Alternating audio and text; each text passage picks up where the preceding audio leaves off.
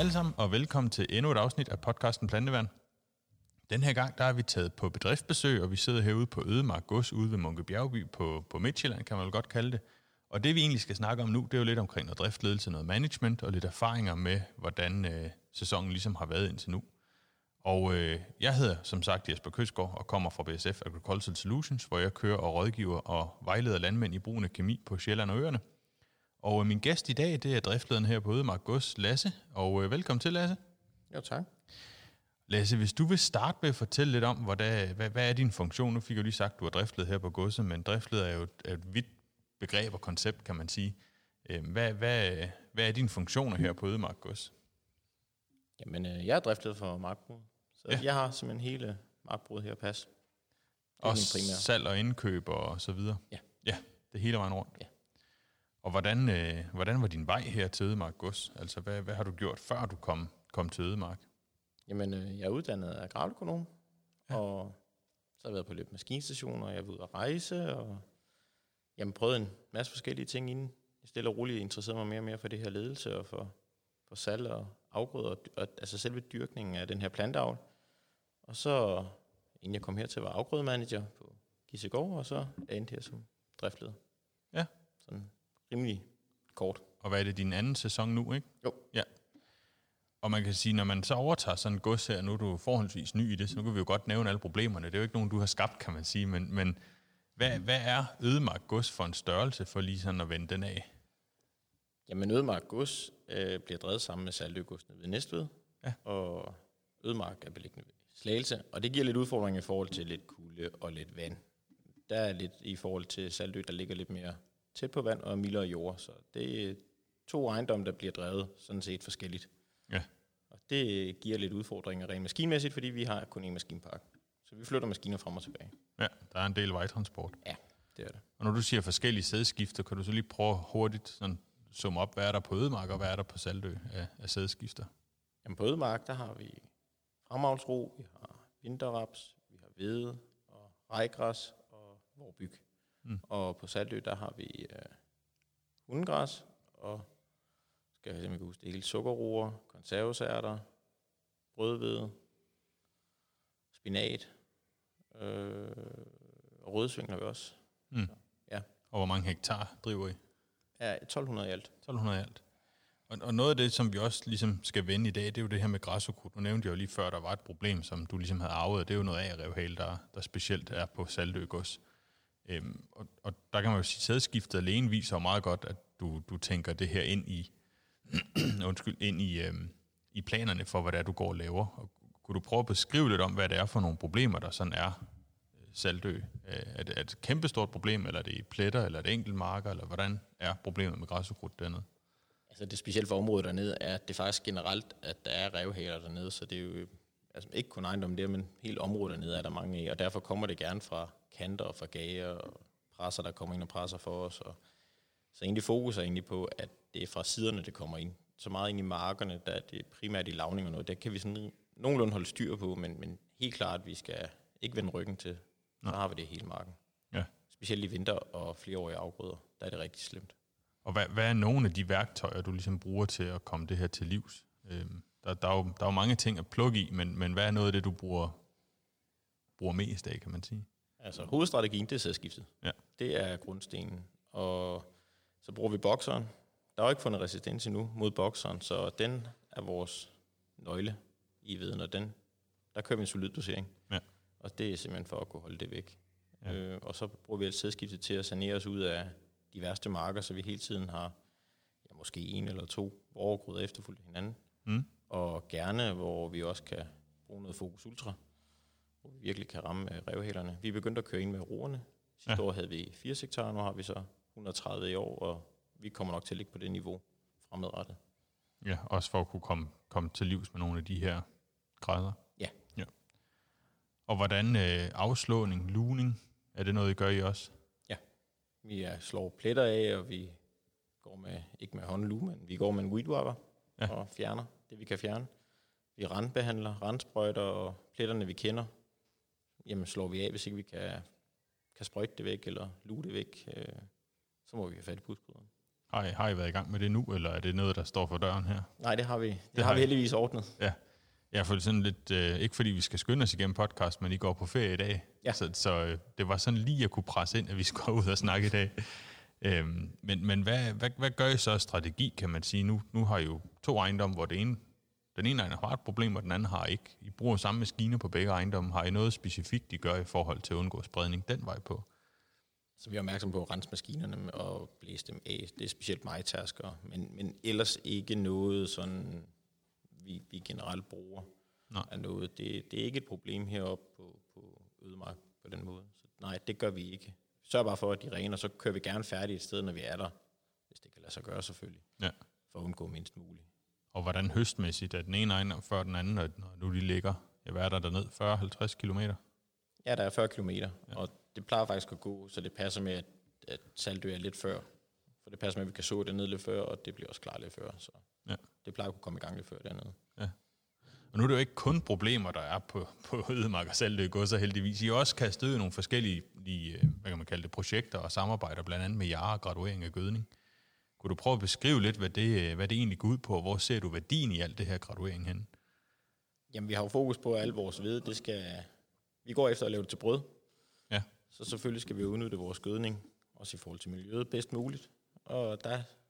med tidligere kendskab til Yara, så bruger vi deres indsendelser til ligesom at vurdere, hvad er kvælstoffets optaget i viden, og hvordan kan vi se, hvad den har optaget, og hvordan kan vi gøre, så vi kan udnytte det, vi har bedst muligt, og hvornår skal vi tildele, og også i forhold til, ikke en vækstregulering, men i forhold til styring af væksten i viden, så bruger vi Yara til det, og på en nulpass eller adfarm og den her graduering.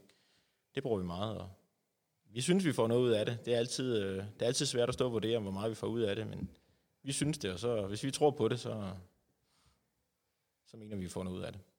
Ja, nu sad vi jo lige før og snakkede om det her med, at I også har prøvet at graduere til 3-sprøjtningen, hvor du sagde, at der var ikke de forskelle i marken, som du egentlig havde regnet med. Og der kan man jo sige, at det kunne jo være en af fordelene ved at have brugt gradueret gødskning, at du har en mere ensartet afgrøde på nuværende tidspunkt. Ja, lige præcis, fordi ved at graduere, så skal der også være noget at graduere på, så hvis man har en flad ens mark, så er der ikke nødvendigvis noget at graduere på, og det er jo lidt det, vi ser på nogle af markerne, at selvfølgelig er forskellige marker, hvor vi ser det på, at gradueringen er mere udtalt end andre, men det er virkelig noget... Man skal stole på, at den sensor, den ser det, den ser, og så skal man egentlig bare lade den styre det. Ja, og hvis der er nogen, der sidder og undrer sig, så sidder vi i en lade på Ødemark Gods, og der var lige et klokketårn, tror jeg, der slog i gang der, så det er ikke nogens telefon eller noget andet, der kører. Klokken den er 12 her, og vi sidder nu, så, ja. Så derfor så var det egentlig bare den, der lige... slå i gang, sådan en lille sidebemærkning. Men er det de der ensartede marker, du kører efter, eller er det noget besparelse, du kører efter, eller hvor er det, du ligesom henter værdien af den her graduerede tildeling? Fokus på det er helt klart, at vi kan styre væksten i brødveden. Vi kan i hvert fald påvirke den, og vi kan undgå lavninger, hvor det forhåbentlig ikke lægger sig. Altså, det er fokus på lavninger, og fokus på, at vi kan have en god høstkapacitet, når vi kører høster, og vi får en ensartet vare ind, vi kan bruge. Og så er det specielt fokus på, at den sidste tildeling, hvor vi giver proteinen, at vi virkelig kan nå at ramme det her proteinindhold, og vi kan flytte nogle mængder gødning, så vi når det her gennemsnit. Det er hovedprioriteten i det. Ja. Og hvad med nu og hvad er det her koncept med gradueret tildeling? Jeg tænker også, du har lavet nulparceller. Jeg har da i hvert fald set en video, hvor du står og kæmper med en præsending i blæsvejr. Har det overrasket dig, hvad du har fået af naturligt optag, uden at have givet gødning til viden, eller har det været ingenting, der er kommet ud af det? Nej, det har faktisk været overraskende at bruge de her nulparceller, for der kan man virkelig se, hvad ligger der i puljen i jorden, og hvad er der mineraliseret, hvad kan den få fat i. Og vi havde faktisk den ene mark, der havde optaget 60 kilo ind i en nulparcel, og jeg havde regnet med 20, maks 30 kilo ind. Og det er jo en væsentlig faktor at have med ind i. Det er jo selvfølgelig svært på de her store marker, og så at sige generelt billede på marken, men det giver en indikation om, hvor er vi hen af, og hvor meget ind ligger der rent faktisk i jorden, specielt når vi har med forfrugt, der er roer og ærter og eventuelt noget frøgræs, og vi har presset med de her efterafgrøder, som også nogle gange virkelig godt kan lægge nogle kilo ind, så er det meget interessant at vide i forhold til, hvor meget der er taget op i forhold til, hvor hårdt starter vi op, hvornår kommer vi anden gang. Der bruger vi lidt til at styre, hvornår skal vi komme med specielt anden tildeling i forhold til, hvor meget den har taget fra jorden. Ja, og jeg tænker også det her med frigivelsen, altså mineraliseringen af de her afgrøderester, som du netop siger, hvornår de bliver frigivet, det har man jo ikke rigtig styr på. Det tænker jeg vel også, de her nulparceller giver en indikation på, hvornår begynder viden at optage det her naturligt kvælstof, der er i jorden. Ja, og det var faktisk meget tydeligt i år, at der fra første tildeling, og så da vi kom til anden tildeling, det er gerne ved stadie 32, der var det tydeligt, at der var kun op til 10 kilo ind, så der var næsten ikke sket noget i jorden, så vi ventede faktisk ikke, der lå noget. Og da vi så nåede til tredje tildeling, der blev målt, jamen, så var vi oppe på de der 60 kilo ind, lige pludselig der var taget 0%. Så der var virkelig sket noget, da varmen kom, og fordi det kolde forår havde gjort, at der ikke havde været varme, og der havde været en masse nedbør, så var der ikke sket noget i jorden, og så varmen kom, jamen, så satte det virkelig fart i tingene. Ja. Og hvad tænker du med graduering af for eksempel svampmidler og vækstregulering? Er det også noget, du begynder at kaste ud i sådan på større skala? Ja, vi har prøvet lidt forsigtigt på T3'er nu og graduere den, og det er gået forbløffende fint. Ja, så høj biomasse, høj input. Ja.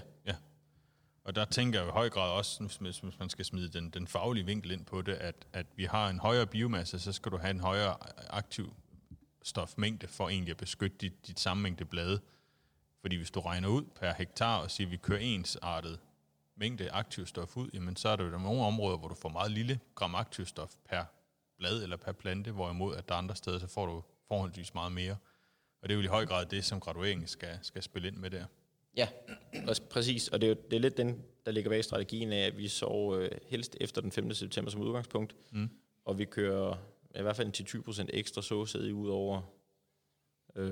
hvad normalen er for at presse græsukrudtet lidt. Og det kan godt give nogle kraftige marker. Og så tænker jeg lidt, at med det her svampmiddel og noget, kunne vi så putte noget af det her ekstra aktivstof. Vi kan flytte lidt på det, ligesom vi kan med gødningen. Det handler ikke om, at vi skal flytte og på en eller anden måde lave en formel, hvor vi høster 50% mere, men kan vi flytte 5-10% ved at gøre 2-3-4 tiltag, jamen så er det da også. Skal vi da også have det med, synes jeg. Absolut. Og hvordan har det været rent teknisk at arbejde med? For man kan sige, at tit og ofte, så er det jo det her med enten en sprøjte eller en gødningsspreder, eller et eller andet, der ikke snakker sammen. Har I haft store udfordringer med det også? Nu sidder du og smiler. Der har været et par telefonopkald, skal vi sige det sådan. Jamen, der har faktisk været god opbakning fra maskinsiden af, så det er faktisk ikke været, fordi de ikke har ville hjælpe. Tværtimod har vi oplevet stor interesse for, også de vil have det til at køre, så der har været rigtig store fokus og hjælp fra deres side af, så det er faktisk også godt, at vi får det til at køre. Ja. Så det og det har både været gødningssprøjter og sprøjter og det hele, der har kunne køre her til sidst? Ja. Selvfølgelig har vi haft tekniske udfordringer, der har været alt muligt, og en skærm, der skulle opdateres. Ja, men det var bare i gang egentlig, så var der stor hjælp fra deres side af. Ja. Så det fik vi til at lykkes ret hurtigt. Ja, jeg kan huske, du var lidt imponeret, når først de havde lavet tildelingsfilerne, så det her My John Deere, I bruger, at der gik ikke 2 sekunder, for du havde sendt den til traktoren, til traktorføren faktisk havde den her tildelingsfil. Jeg tænker, det er jo fantastisk, når det kan fungere, og vi kan snakke sammen fra kontor til maskinen sådan set. Ja, og det er jo der, det bliver interessant, fordi så er det virkelig der, vi kan rykke på noget. Den sidste tildeling, vi lavede med proteinen der, jamen, jeg lavede filen, trykkede på send ind i My John Deere, og den lå ude i traktoren 1 minut efter. Ja. Og når marken blev valgt derude i marken, jamen, så lå det helt klart, at der skulle bare trykke start på gødningsbrædderen. Og det er jo imponerende, at det kan lade sig gøre. Ja. Og det er også det, der gør, at man så vil bruge det, når det er så nemt. Ja. Og hvad så med gradueret såsæd? Er det noget, du kaster dig ud i til efteråret, eller noget, I har været ved at snakke om? Ja, vi går jo i gang med det her til efteråret. Vi har ikke haft nogen kort, basiskort liggende, vi kunne bruge til noget, så vi får lavet EM38-målinger som grundsten, og så skal vi bygge det op, så vi vil lave nogle potentialekort, så det bliver vores faste, skal man sige, såsædskort. Jeg forventer ikke, at vi skal ændre så meget på dem. Lige i første omgang i hvert fald, så bliver det grundsten, og så skal vi have taget... Vi laver nogle jordprøver, hvor vi så fordeler ud, så vi kan graduere vores fosforkalk også. Det er planen næste gang. Ja, spændende. Hvis vi skal springe lidt videre hen til hvad kan man sige, til svampesprøjtning, så har vi jo alle sammen kørt med et nyt produkt i år, der hedder Balaya, og det testede du faktisk også sidste år. Kan du prøve lidt at fortælle, hvad det er, du ligesom oplever med det produkt kontra det, vi plejer at køre med, kan man næsten sige? Ja, altså, det gik jo godt testen sidste år. Der var jo ikke så meget septoria, så det gik jo rigtig godt, jo. Men så i år har der været rigtig meget. Ja. Og vi justerede også på vores, og har brugt jeres nye middel Balaya der. Og det har været super godt. Ja, der er vel ikke voldsomt meget septoria på de øvre blade nu, tænker jeg. Vi har kunnet holde de øverste blade rene, men der har selvfølgelig, vi har nogle sorter, der er mere modtagelige end andre, og der kan vi selvfølgelig se på de nederste blade, at der er de ramt. Men vi har kunnet holde øverste blade rent. Ja. Hvad med selve vækstsæsonen, hvis vi lige skal rende den igennem? Det har jo, altså alle havde en våd maj, det er der vist ingen tvivl om. Har der været store forskel på nedbør på ejendommene og, og måden afgrøderne står på, eller ser det bare godt ud hele vejen rundt? Ja, det var en meget våd vej, ja. Og vi kom slet ikke ud at køre eller noget som helst, så vi afsluttede såningen, og så regnede det sådan set i en måned, hvor vi hverken sprøjtede eller gjorde noget som helst. Og det var lidt op ad bakke, men det er egentlig gået okay, og det ser fornuftigt ud, når vi kigger rundt nu her. Vi har ikke fået vand siden. Ja, vi fik 1 millimeter her i mandags, det er det. Ja. Så vi har ikke fået noget vand siden, sådan set stoppede med at regne. Nej, men jeg kunne også se, at nu kørte herned på Ødemark Gods, der er lige nogle pletter med noget sand lige op ved hovedvejen, hvor man tydeligt kan se, at der mangler altså vand nu. Der har vi sådan set en helt gul afgrøde nu. Ja, man kan se viden, der kan man se, den boniterer nu. Ja. Så ja, vi kunne godt bruge noget vand nu, det er helt sikkert. Og hvad hvis vi lige sådan skal vende fremtiden her på Ødemark Gods? Er der så noget sådan, altså nu snakker vi lige om udbytte, eller hvad hedder det, gravlød, såsæskort, er der andre ting, der sådan er på tegnbrættet, I skal prøve af, eller gøre anderledes sådan her fremtidsmæssigt? Ja, vi vil gerne prøve at graduere noget fosforkali på en eller anden måde. Hvis, vi kunne begynde. Det begynder vi at kigge lidt hen imod, hvordan vi kan gøre det. Der har vi muligheden for i roerne at kunne køre på sort jord med kalingen, så jeg tænker lidt, at vi skal begynde at kunne graduere lidt med det. Ja. Så ja, mere graduering, det vil helt klart være fremtiden. Hvad med noget spotsprøjtning, jeg tænker noget ukrudt? Er det noget, I kigger ind i også? Vi kigger, men det er svært. Vi har spotsprøjt på sprøjten, men det er svært at lave kortet. Når man har en stor mark op, hvordan detekterer man på marken, hvor er ukrudtet, hvor er ukrudtet ikke? Og kører vi en randbehandling eller to, jamen, så bliver det hurtigt en del hektar. Og så kan man lige skal blande i den store tank på sprøjten, så må blande på spotsprøjten. Så vi har ikke fundet en løsning på, hvad man skal gøre, og hvordan man skal bruge det endnu. Så lige nu bruger vi det faktisk ikke. Nej, men I har mulighed for at gøre det, hvis teknikken en dag kommer derhen til. Ja. Jamen, jeg tænker egentlig ikke, jeg har så mange flere spørgsmål, Lasse. Jeg er godt klar, at det bliver en lidt kort episode, men der er sommerferie, og ting står for døren. Men en kort gennemgang her fra Ødemark Gods. Og så skal du have tusind tak, fordi du tog dig tid til at være med, selvom I sådan set står med det ene ben på ferie lige nu. Der er smørbrød lige om lidt. Så. Ja, lige præcis. Og der kom jeg sjovt nok lige tid til det. Ja. For lige at runde produkterne af, der er nævnt her, så kan vi jo sige, at Boxer er blevet nævnt. Det er jo et produkt fra Syngenta, deres registrerede varemærke. Og så nævnte vi Focus Ultra, også til bekæmpelse af de her græsser, som jo er et produkt her fra BSF. Og ellers så vil jeg ønske jer en god sommer derude. Jeg tænker, at der kommer 1, måske 2 episoder mere af podcasten, inden vi går på sommerferie. Men ellers så skal du have tak, fordi du lyttede med fra en gennemgang her fra Ødemark Gods. Og igen, tak fordi du var med, Lasse.